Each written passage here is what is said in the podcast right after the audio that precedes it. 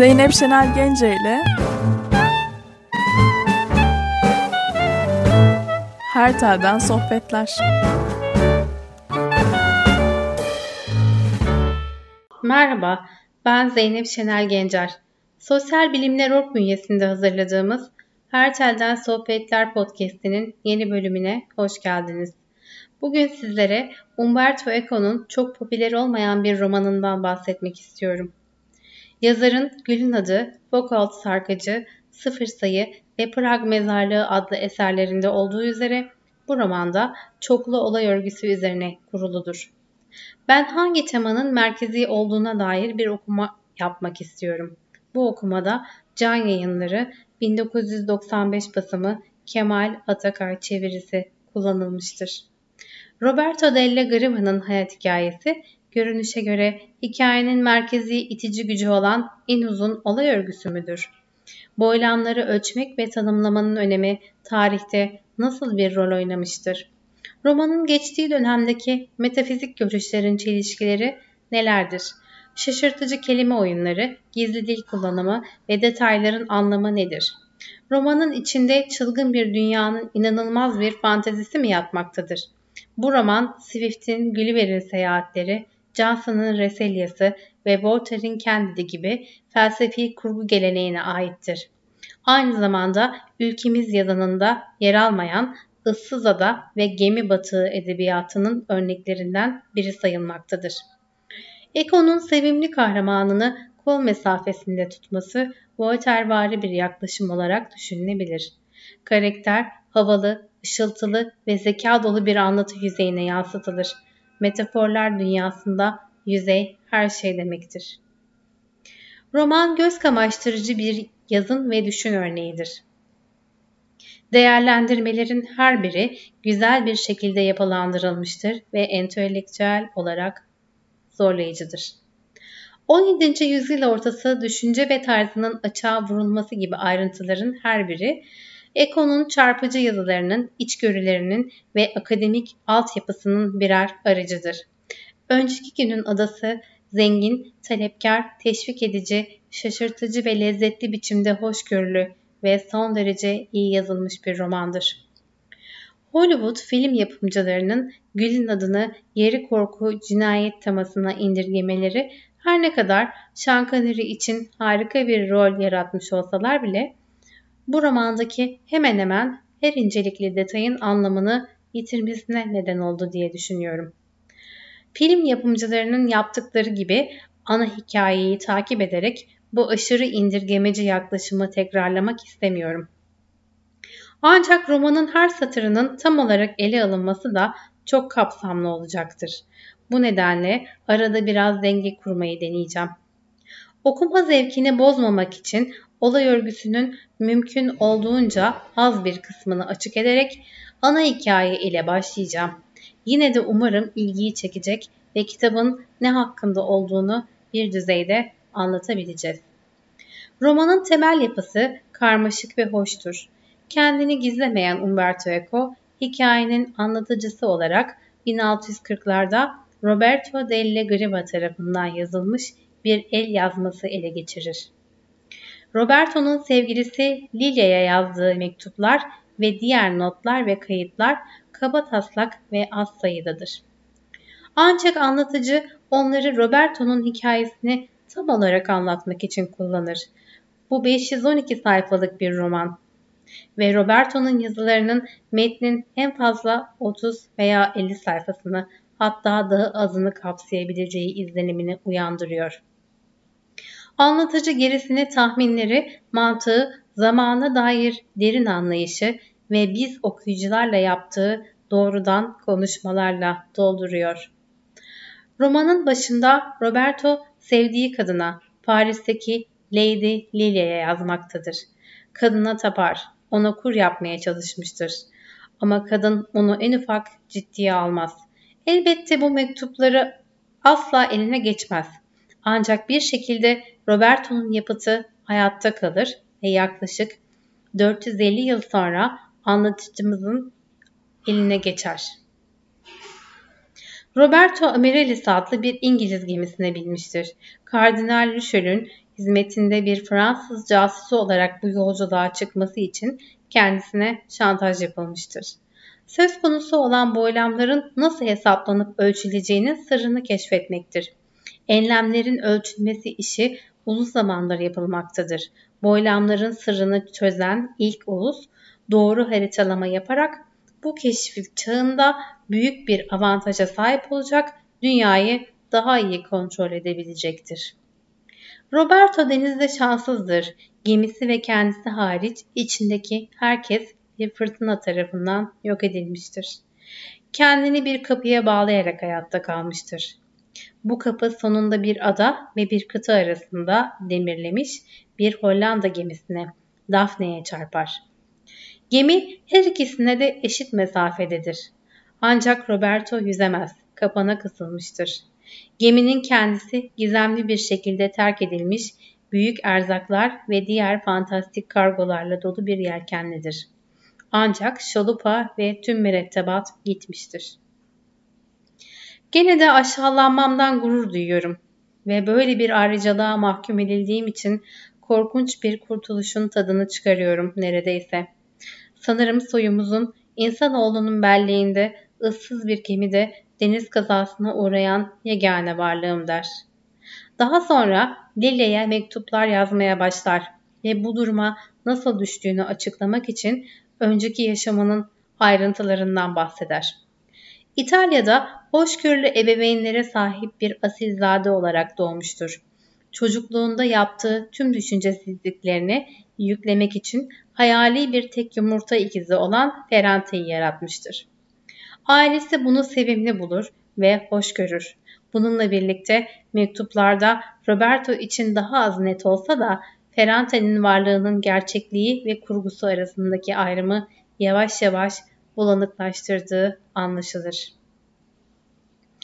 Ergenlik çağında babasının öldürüldüğü ve orgunluğa eriştiği bir kasile kuşatması vardır. Fransa bu savaşta İtalya'nın müttefiki ve bir düşman İspanyol asilzade savaşçısı Roberto'ya çok benzer. Bu nedenle Ferrante'nin varlığı bir İspanyola dönüşür. Ancak hikayede daha sonra yeniden ortaya çıkmak için aynı hızla ortadan kaybolur. Roberto Fransızlarla birlikte Paris'e döner. Esprili, kibar ve hürmetsiz filozoflar topluluğuna girer ve masum ve anlayışsız Lilia'ya aşık olur. Daha sonra partilerde özellikle Lilia'ya gösteriş yapmak için bazı akılsızca politik yorumlar yapar ve hapse atılır. Daha sonra tehlikeli siyasi görüşleri ve dilleri olan büyük yeteneği nedeniyle Richelieu'nun sağ kolu olan Kardinal Mazara'nın dikkatini çeker. Yalnızca ana dili olan İtalyancayı değil, Fransızca, İngilizce ve biraz Almanca da konuşabilmektedir.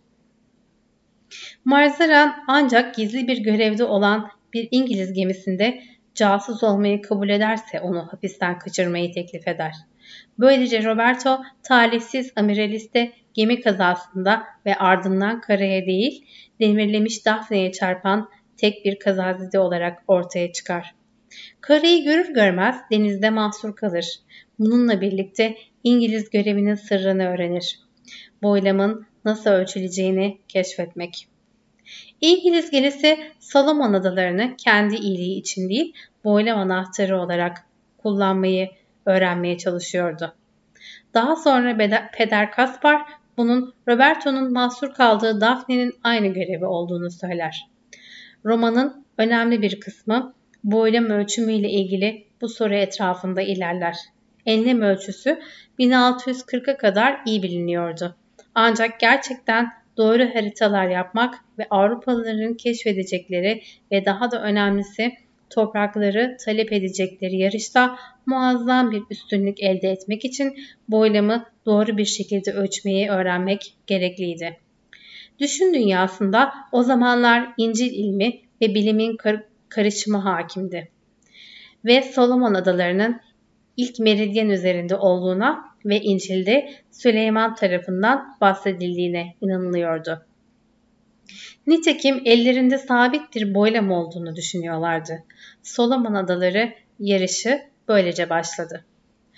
Kaspar, Roberto'yu bu ölçüleri almak için kullanılan diğer inanılmaz yöntemler konusunda da eğitir.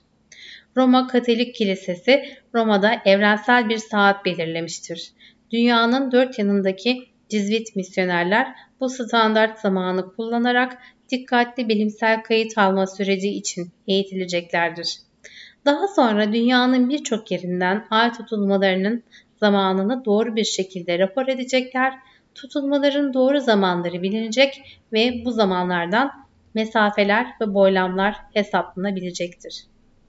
Roberta bu noktada Lilia'ya mektuplar yazmaya devam eder. Sonrasında hayatını değiştiren bir kıskançlık krizine kapılır. Kurgusal ikizi Ferrante'nin kendisi gibi davranıp Lilia'yı kazanmaya çalıştığını düşünür. Bu kıskançlık da daha fazla yaşayamaz ve romanın son uzun kısmı adeta roman içinde bir roman olarak ortaya çıkar. Roberto'nun Ferrante'nin mahvoluş hikayesini yazarak Ferrante ile ilgileneceği bir masaldır bu. Bu masalda Eko'nun kurgusu içinde gerçek ve kurgu umutsuzca birbirine dolanır ve kitap tuhaf bir sonla biter. Eko'nun romanının gerçek zenginliği anlatımında büyüleyici ve tuhaf karakterlerinde 17. yüzyıl ortası biliminin ayrıntılarında ve bireysel algı ile nesnel ve evrensel gerçeklik arasındaki ilişki üzerine harika felsefi tartışmalarda yatar. Eko'nun esprili ve keyifli yazılarından birkaç iştah açıcı fragman paylaşmadan duramasam da bu zevkleri keşfetmeyi okuyucuya bırakacağım. Yaşlı peder Kaspar kendinden bahsederken şöyle der. Bedeni bir ense derisi büzüşmesi, göz buğulanması, diş sararması, boyun sertleşmesi, gırtlak gıdılaşması, topuklarda damla belirmesi, cilt buruşması, saç ağarması, kaval kemikleri çatırdaması, kaval kemikleri çatırdaması, parmak titremesi, ayak sürçmesine ve göğsü tükürüklerle salyalar arasında bir balgam çıkarmaya dönüştüğünde. Roberto gemiden kıyıya olan mesafeyi kat edebilmek için yüzmeyi öğrenmeye çalışır. Sonraki günlerde Roberto merdiven tarafında durarak Griva'da yalnızca köpeklerin değil kurbağaların da yüzdüğünü görmüş olduğunu anımsamıştı. Açılmış kol ve bacaklarıyla sudaki insan gövdesi bir köpekten çok bir kurbağanın biçimini andırdığından belki de kurbağa gibi yüzebileceğini söylemişti kendisine. Hatta sesi de katmıştı için içine. Vurak vurak diye bağırıyor, kollarıyla bacaklarını dışa doğru atıyordu. Sonra kurbağa gibi bağırmaya son vermişti. Çünkü bu hayvansız sesler sıçramasına fazla enerji katmış ve ağzını açmasına neden olmuş. Bu da deneyimli bir yüzücünün önceden kestirebileceği sonuçlara yol açmıştı. Yaşlı, oturaklı, görkemli bir biçimde sessiz bir kurbağaya dönüşmüştü. Ellerinin dışarıya doğru sürekli hareketinden ötürü omuzlarının yorulduğunu hissettiğinde yeniden Morcanino'ya geçiyordu. Bir kez bağırıp çağırarak onun egzersizlerini izleyen, zaman zaman bir balığı yakalamak için diklemesine denize inerek onun birkaç kulaç ötesine ulaşan beyaz kuşlara bakarken onların uçtuğu gibi yüzmeyi de denemişti. Kollarını kanta gibi geniş bir hareketle açarak ancak ağız ve burnu kapalı tutmanın gagayı kapalı tutmaktan daha zor olduğunu fark etmiş ve bu girişimden vazgeçmişti. Artık hangi hayvan olduğunu bilmiyordu. Köpek mi yoksa kurbağa mı? Belki tüylü, çirkin bir kara kurbağası, dört ayaklı bir amfibi, bir denizler kentoru, bir erkek siren. Ancak bu değişik denemeler arasında iyi ya da kötü biraz hareket edebildiğini fark etmişti. Gerçekten de yolculuğuna Prova'da başlamıştı ve şimdi Bordo'nun yarısını geçmişti. Ancak yolu tersine çevirip merdivene geri dönmeye karar verdiğinde artık gücünün tükendiğini hissetmiş ve kendir halatın ardı sıra kendisini sürüklemek zorunda kalmıştı. Roberto bir anlamda sıradan bir insandır. Ancak sıradan bir insan değil. Makul derecede eğitimli ve ayrıcalıklı. Eko'nun okuyucularının çoğu gibi. Böyle bir 17. yüzyıl insanının dünyayı nasıl anlayacağına ve keşfedeceğine dair eğlenceli bir hikaye örmeye alışkındır. Bu yüzden belki de o çok temiz havanın ya da deniz suyunun iyileştirici etkisiyle Roberto'nun yavaş yavaş 10 yıldan fazla bir süredir ininden çıkmayan bir kurt gibi yaşamasına neden olan o gerçek ya da sahte hastalıktan iyileştiği sonucuna varmak akla uygun bir çıkartlama olacaktır.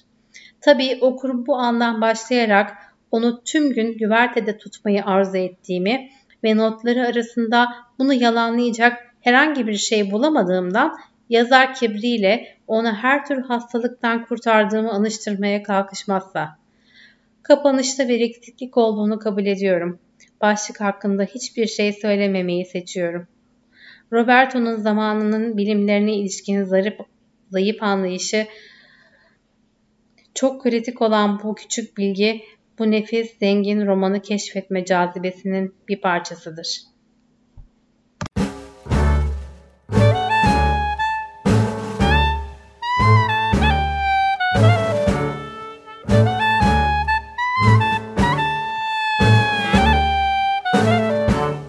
Zeynep Şener Gence ile Her Telden Sohbetler